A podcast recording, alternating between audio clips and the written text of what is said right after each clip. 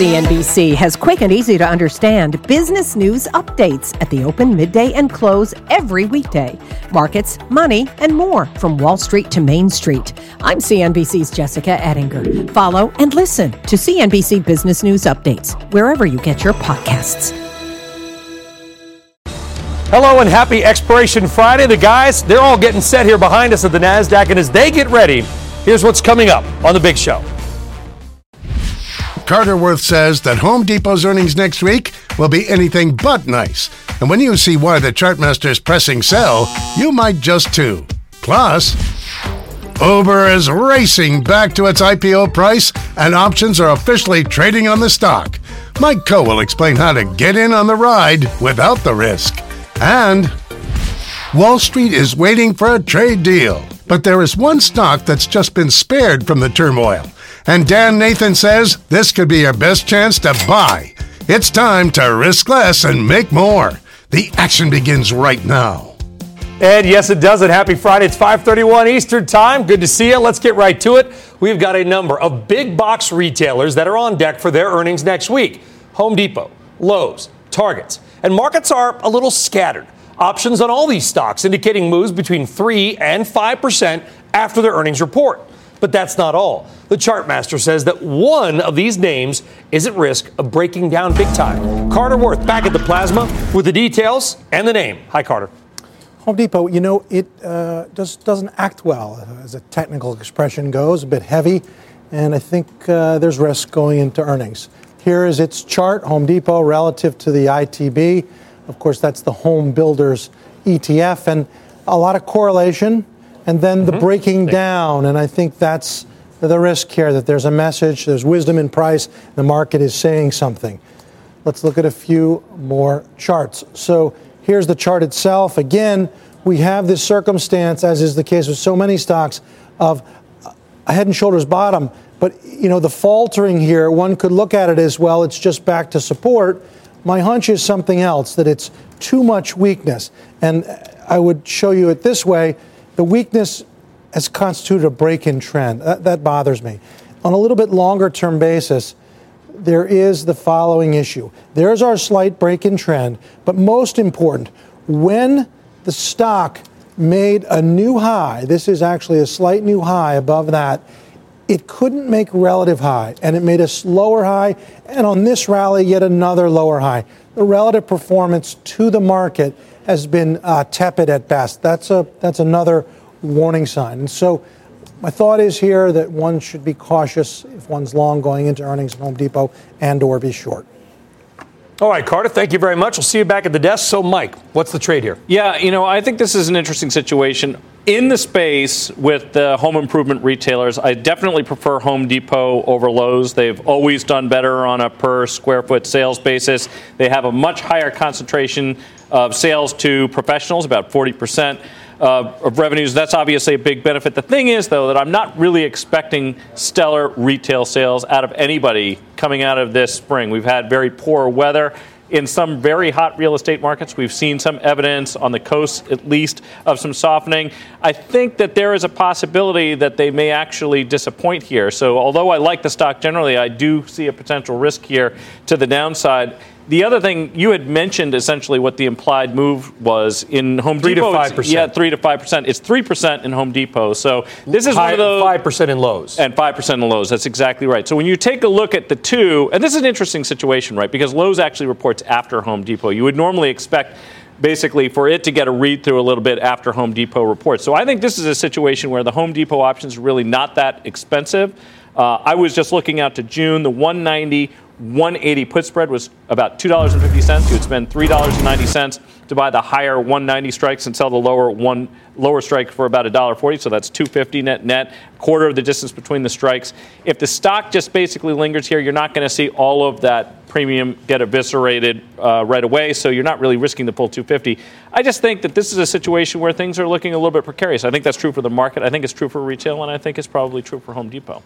Yeah, so it's really interesting that, you know, obviously the market's come back a little bit. I mean, this Friday was not a great close. Last Friday, things started kind of getting a little nasty, and we know um, that midweek we kind of caught a bit here. It's really interesting that Home Depot is lower than it was last Friday. I think Carter's charts are really telling the fact that it's below that uptrend from the December lows. Listen, your guess, your guess is as good as mine is what they're going to report and what are the expectations now that the stock is down, what, 15 bucks or something like that in the last few weeks. Um, but this put spread, what Mike is talking about is paying 250 for a $10 wide, very near the money with low implied volatility. That's how you kind of want to press a short in this market, in my opinion. So I like the setup, and I really hate the relative poor performance that it showed this There's week. interesting about the two because they are so correlated, and Home Depot's always been the king, the winner, and, and Lowe's the sort of afterthought. And yet, last quarter, uh, Home Depot gapped down on its results, and Lowe's gapped up. And I think that's part of the uh, decision process here. Gaps typically come in twos or threes. You miss or are light once, you miss and you're light again. That's the risk uh, here going into earnings. Yeah, I mean, it's, and, and if we read something through, Mike, to your point, the fact that Lowe's reports after but yet has a higher implied move, I wonder if that's the market telling us something. Because Yeah. they're, they're putting a bet on how wild it's going to be. Because to your point, I, I'm not, we're not the weather show, but it's rained every day this year on the East Coast. It feels like. Yeah, which is not typically good for these guys. I mean, that you know, generally speaking, you're going to see a lot of sales going into the spring season, not when it's raining all the time, and that hasn't just been true on the East Coast, but the West Coast too. And I would say this, you know, if you happen to have a position in Lowe's and you're expressing some also some consideration that that might not be that great because the implied volatility is higher there, that would be one of those situations where you might be looking to sell some upside rather than buy some downside, which is what we're doing. Okay, well, certainly, listen, obviously, that's one story. Trade has been the macro story for weeks now, and the trade turmoil has taken a hold of Wall Street in a big way, sending stocks on a wild ride this week. The S&P 500 finishing down for the second week in a row. The Dow, by the way, posting its first four-week losing streak in three years. Ouch. But there is one name that could be escaping the trade war. Dan, you're looking at Ford. Yeah, so let's go back, Sully, like a whole year ago when we started actually talking about tariffs. And it weren't with our adversaries like China at the time, it was actually with um, some of our allies. And it was obviously. Um, you know, uh, uh, Mexico and Canada, and obviously the EU and Japan, and that was really a big issue for these uh, automakers here in the U.S. And you know, this today we just got news, or this week it started to leak out a little bit that the Trump administration was going to kind of delay the, at least the EU and the Japan component on autos, those tariffs, and then we got the announcement today that Mexico and Canada, the steel and aluminum tariffs are likely to also come off here. So that's something I think has been really weighing on the auto names. Um, obviously, the stuff that we're talking about as far as UT, uh, U.S. retail spending has also been uh, something that's been affecting these guys. But I think with Ford, you want to go back to late April when they reported their Q1 results, and the stock gapped up the next day 11%. And on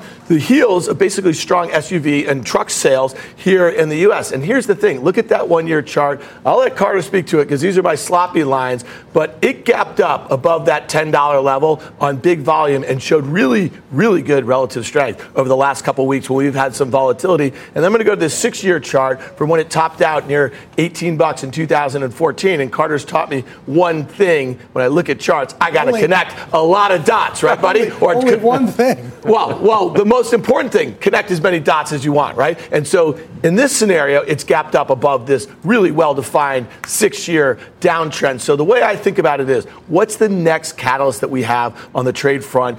Trump has told us that he's going to meet with President Xi at the G20 on the weekend of June 28th Japan. in Japan. And I think that if we start getting some building sentiment that we have a trade deal, a stock like Ford could really benefit. It could keep that momentum. So to me, this is a kind of easy trade. We have a one-year chart of implied volatility. The price of options in Ford, it's pretty low. And here's the other thing with a $10 stock, the options are very dollar cheap. So I'm looking Yeah. at June 28th expiration when the stock was trading at 1040 today. You wanted to make a bet that this stock is going to break out again into late quarter of June. You could buy the June 28th 1050 calls, paying 30 cents for those. Those break even at 1080. You basically your max risk is three percent of the stock price. The break even's up about three and a half, four percent. Um, between 1050 and 1080, you can lose up to 30 cents, but you have unlimited gains above 1080. So to me, this is like a dollar cheap and a vol cheap way to play for a continued momentum to the upside in the Ford. The, the irony is Ford was knocked forever for being too domestic. Oh, you're not international yeah. enough. Now maybe yeah. that domestic focus is going to benefit the name. Yeah, I mean, these options are obviously very cheap. 3% of the stock price, slightly under, actually. This is for a stock that's up more than 30%, I think, uh, year to date so far. The other thing that's very cheap, of course, is the stock itself. It's probably trading about seven times full year earnings estimates, two and a half times but cheap EBITDA for a reason, on an though, enterprise. for a that's reason. Right. No, that, that, that, that's totally fair. But, you know, oftentimes when we see situations where stocks are very cheap and they continue to get cheaper, that's actually not true here. The stock's actually performed pretty well since the beginning of the year. And we are starting to see, you know, I think a lot of people thought that, you know, the old autos were going to be left for dead. And I'm not sure that right. people still have that view anymore. I mean, I think the key is also this is a trade, right? I mean, Ford acts very, very well. But if one were to look at structurally autos, there is a great ETF. It's a cute symbol, cars.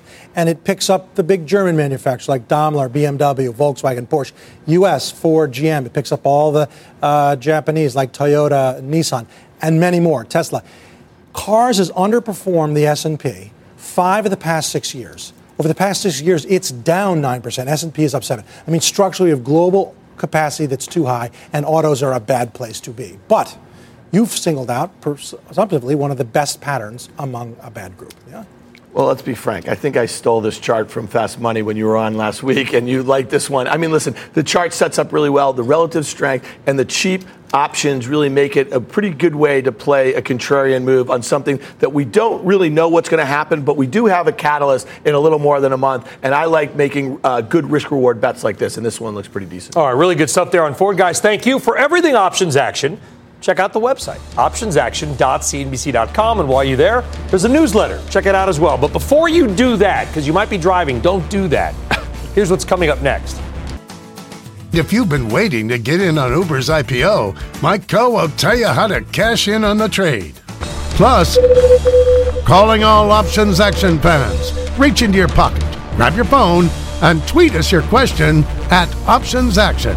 If it's nice, we'll answer it on air when Options Action returns. CNBC has quick and easy to understand business news updates at the open, midday, and close every weekday.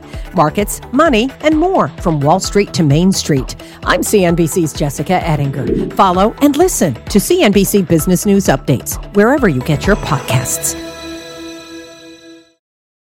All right, welcome back to Options Action. Happy Friday. Well, it wasn't exactly an IPO, but Uber Options did debut yesterday. The stock, recovering some of its early losses, actually finishing this week slightly higher. But Uber is still down 7% since the high of when it went public. But it's a hot name. So if you want to get in on the ride, Mike has a way for you to do it and maybe make a little bit of extra cash on the side. He's over at the plasma with his call to action. Take it away, Mike. Making a little extra cash on the side. I guess that's the idea for a lot of people who are participating with Uber as drivers. If you happen to own the stock, there might be a way for you to do that as well. Obviously, we're taking a look right now at the share price since the uh, IPO. Not a lot of history here, so that's why we only have a couple jagged lines like this, but it also doesn't look particularly compelling. And actually, if we take a look at the other ride sharing company that IPO'd a little bit earlier, we could see potentially some weakness. It does seem right now like some of these unicorn IPOs don't have a lot of gas uh, coming out of it. So the question we might want to ask ourselves is what is the options market providing for us? We can take a look.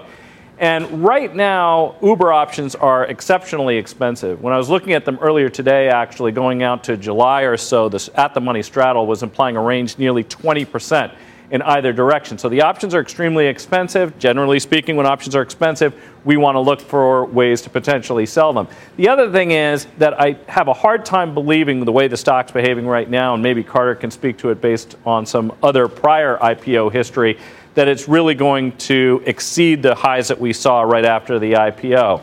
So, what can you do if you happen to have bought the stock since then and you're trying to make a little extra cash? Well, one of the things you could look to do is sell a covered call. If you own the stock, I was looking at the June 43 calls earlier today. You could sell those for about three and a half bucks. The stock was trading about 42 and a half at the time. And the idea is that you're going to get to collect that premium between now and expiration. The other nice thing that a trade like this will do is that if the stock does happen to fall back, you still get to keep that premium. So actually, if right now you're going to see any losses if the stock declines at all against your long holdings, this actually gives you a little bit of insulation, about 8% versus the current stock price if the stock does drop. And of course, you could continue to do this strategy after the ones that you sell right now happen to expire. We actually talked about a strategy very much like this one in Lyft right before they reported their earnings, the first earnings they reported after their IPO. And that obviously helped out a lot because the stock was trading about 60 bucks. I think we sold the upside calls for about $4. Now, essentially, you would own it effectively at 56, which is where the stock is trading. So it helps alleviate some of the downside punishment.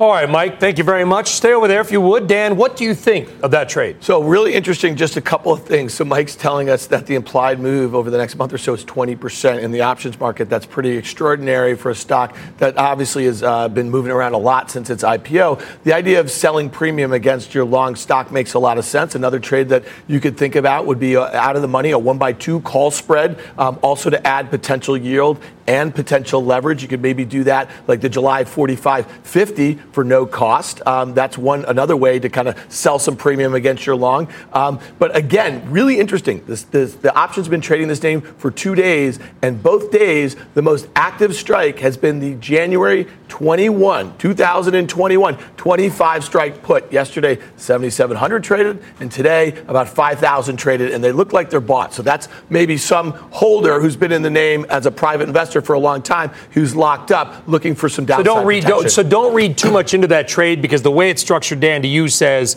that's probably some early investor Correct. who's Uh, just yes, looking to yes. protect himself Yeah. or herself over Yeah, but here. it has to still mean something. You wouldn't have to look to protect yourself if you weren't worried. But I think Dan's saying it's not a singular position, as if there's. Sure. It doesn't look like they're Listen, trying we, to. we do talk about this unusual activity all the time. We have no idea what it means. It's just really interesting that two days, the two, mo- the, you know, the most active strike was that way long dated and way out of the money put. Like if some financial advisor said, "Hey, you've got all this equity, the stock's not doing well. Put that trade on in the options market. They only protect say yourself." that if they're concerned. People don't do that. Otherwise, they say, Fair hey, enough. why would you hedge the great thing that's Right. about to take off like, uh, what is it, meat?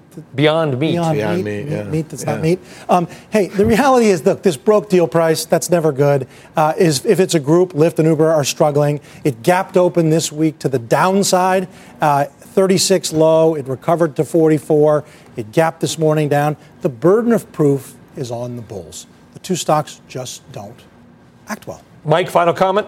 Yeah, I mean, I would definitely agree with Carter on those long dated put buys that we saw here in the name. You don't put those on unless you have some measure of concern. And I think there's reason to be concerned. We aren't seeing these stocks behave all that well. The other thing is that expires a long way out. So obviously, this is somebody could be holding the stock for an extended period of time. If you're also inclined to do that, this is another thing you can do is just, re, you know, every expiration, look to sell some premium. That's going to help alleviate some of that downside risk and give you some yield in the meantime, especially if you don't think the stock's going to take off, and I don't think it will. All right, Mike, thank you very much. Good discussion there. All right, up next. There is no Cisco skid. That stock soaring on earnings this week. Unfortunately, that's bad news for one of our traders. We are live at the NASDAQ market site in Times Square, and there's much more options action right after this break. CNBC has quick and easy to understand business news updates at the open, midday, and close every weekday. Markets, money, and more from Wall Street to Main Street. I'm CNBC's Jessica Ettinger. Follow and listen to CNBC Business News Updates wherever you get your podcasts. All right, we like to hold the traders accountable on this fine show. So it's time to take a look at a couple of our open trades. Last week, Dan said the trade war could cause panic at the Cisco. In the last 10 years, this thing, its PE is getting right back up to those 10 year highs here at 17 and a half times. That is really rich for a company that's growing like this. So to me, it's kind of priced for perfection here. So the slightest bit of kind of murky guidance, I think this stock is going to outperform that uh, 5% implied move to the downside. When the stock was trading at 53 and a quarter, you could buy the May 53.49 put spread, paying $1 for that, buying one of the May 53 puts for $1.20, selling one of the 49 puts um, at 20 cents. All right, Cisco's earnings, though, as we know, surprise to the upside. So, Dan, What do you do now? It was a bad call. I mean, listen, this this trade expired worthless today. Uh, you didn't have much time to get out of it after that um, the results on Wednesday night. And the, here's the thing, you know, really I was focused on the guidance, and the guidance was really good. This company is executing very well. They told you that they are not feeling adverse effects from the trade war. Um, you know, to me, I was kind of surprised by that. But again, um, you know, the stock is still not cheap. Um, it is getting back to those prior highs. I wouldn't really be chasing it here. It was just a bad call. Um, but, you know, it was risking 2% of the stock price to make that bearish bet with defined risk. In the sense that the objective is to find a moment in time where you're going to get paid or perhaps lose. But it did inflect. It just happened to inflect the wrong way. Yeah. Meaning the objective of finding an opportunity, check. It's all right. Listen. Direction, okay, we blew it. Good call and a lot of honesty here. We're not just picking on Dan. Mike predicted that Electronic Arts could level up heading into earnings. If we take a look at the last three earnings in Electronic Arts, they've essentially been an unmitigated disaster. I'm kind of inclined to make the contrarian bet here and not risk a great deal of money by looking at a calendar spread, this thing is implying about an 8.5% move on earnings. And what that tells us is that the short dated options are quite expensive. And I want to take advantage of that. I'm looking here to sell the May 100 calls for $1.90 and buy the Junes for 350. All right, so EA moving in the right direction is the first leg of this call expires. So, Mike, not a bad call. What do you do now? Yeah, so the whole idea here was that we wanted the stock to end up pretty close to the strikes that we selected, in this case 100. We spent $1.60 to put this trade on. The Mays rolled off. The Junes that we own are worth 270, so it's a near double, I guess. Uh, it was actually up a little bit more earlier this week, but if you still hold the position, my inclination at this point would be to take your profits come Monday because, you know, the idea here was to try to collect some premium, not necessarily just spend it. Yeah, I mean, listen, this is a really good options trade, but you got the direction right too. And then if you think that this thing that has been basing here is going to break out, you could actually turn it into a, a, call spread again, a counter. There's a lot of things you could do with it. So Mike's trade idea gave him a lot of optionality. Nice. All right, up next, your tweets. That's what I like to see, Dan. And the final call. Time for the final call. Carter Worth. Home Depot, I'm a seller. Mike. Home Depot options aren't expensive, so you can look at the June 190, 180 put spread. Dan? Uh, yeah, for June 28th, weekly 10 and a half calls. All right, good stuff there, guys. Thanks for taking it easy on me as well. That does it here for Options Action. We'll see you next Friday as well. Fast Money on Monday. Mad Money with Jim out in San Francisco starts next.